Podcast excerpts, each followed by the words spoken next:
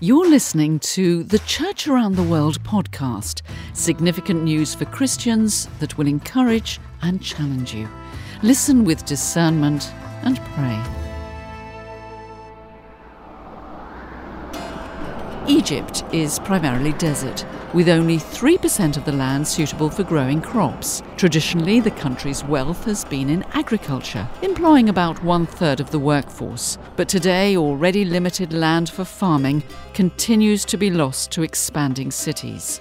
Despite recent economic growth, a large proportion of the population lives in poverty. Most blame institutionalised corruption, a bloated public sector, and advances in the economy that fail to impact the masses. The Christian church in Egypt has endured nearly 2,000 years of discrimination and persecution, yet it retains its spiritual vitality and strength. The Coptic Church is by far the largest body of Christians in the Middle East. The Bible is now more accessible than ever before, and the growth of electronic media has helped millions of Muslims hear the gospel in safe environments. Still, persecution of Christians has steadily intensified in the past 20 years. The large Coptic minority has traditionally been tolerated because of its historical presence and its demographic size. In recent years, this has changed, however, causing historical Christian communities to be targeted as well.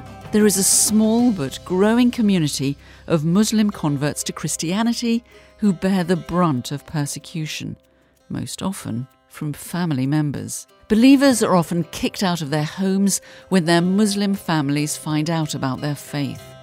Please pray for the Egyptian Christians who may struggle to stand firm in their faith, and the many thousands of believers who are coerced or forced to become Muslim every year. There is a great need for pastoral and missionary training in Egypt to large, unreached people groups such as the urban poor, the Nubians of Upper Egypt, the desert nomad Bedouins, and those groups centered around Western oases. The vision of the Egyptian church is growing, but is still in the early stages of development. Christian media still remains one of the most potent means to witness to the majority of Egypt's population. Since Chinese President Xi Jinping came to power in 2013, he and his administration have striven to tighten religious restrictions and consolidate ideological authority around the Communist Party. According to China Aid, various government departments joined forces to raid a congregation in China's eastern Anhui province. They confiscated Christian items and books that they deemed were in violation of China's regulations on religious affairs and warned the members about policies restricting religion. The government has cracked down on unregistered congregations, forcing them to either join the officially monitored Three Self Church or close completely. A British missionary who was abducted in October 2017 by a Nigerian cult has reportedly been killed. According to Open Doors USA, Ian Squire was shot after leading a group in singing Amazing Grace. This missionary, Ian Squire, he was a real person said David Curry of Open Doors USA. He's a real human being who is giving his life to try to help these folks in the south of Nigeria and he was kidnapped and killed for his faith. And there are many people like him in Nigeria who have names and faces and families. They're not all British, most of them are Nigerian themselves, but they love Jesus and they're dying for their faith. Squire was one of four British missionaries who were abducted by the cult.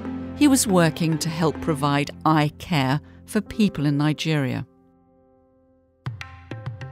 Christabel Ruslier leads the Gilgal Gospel Mission in southern India. She's discovered that successful missionary work in India begins with building friendships first.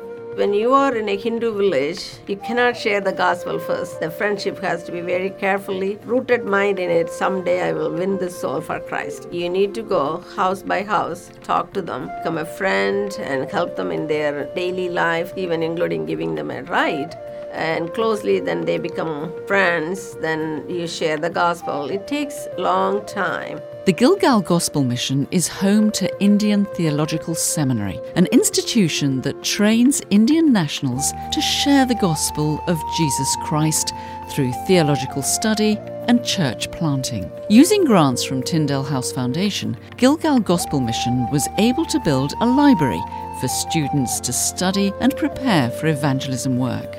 Library is the key for the theological education because for various subjects they have to refer books based on the instruction from the accrediting agency. That is the crucial center point of the theological education.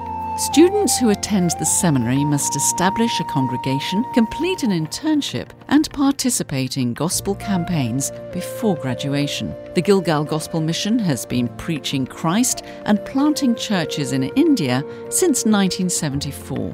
Its network of churches minister to 2,000 people each week. And our vision is according to the last commandment of Jesus Christ go ye into all the world and preach the gospel. That is our main focus we think the seminary students can go and do weekend ministry and bring more people into Christ. So we believe and equip them to go out once they finish their education to proclaim Jesus is God. Texas Rangers star pitcher Cole Hamels and his wife are donating their $9.75 million Missouri mansion and more than 100 surrounding acres to a Christian camp for children with special needs and chronic illnesses. The Hamels family's gift is the largest donation in the history of the nonprofit. Based in southwest Missouri, Camp Barnabas already has two different facilities located in the Ozark Mountains. The organization's website lists Christ comes first always, and staffers point people to Christ in everything we do among its values. There are tons of amazing charities in southwest Missouri.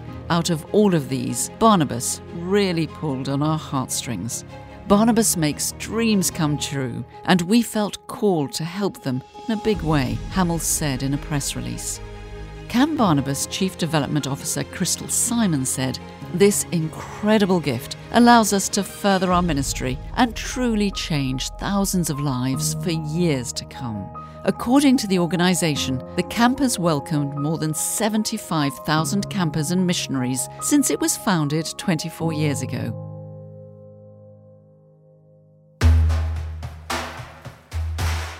You've been listening to the Church Around the World podcast, significant news for Christians that will encourage and challenge you.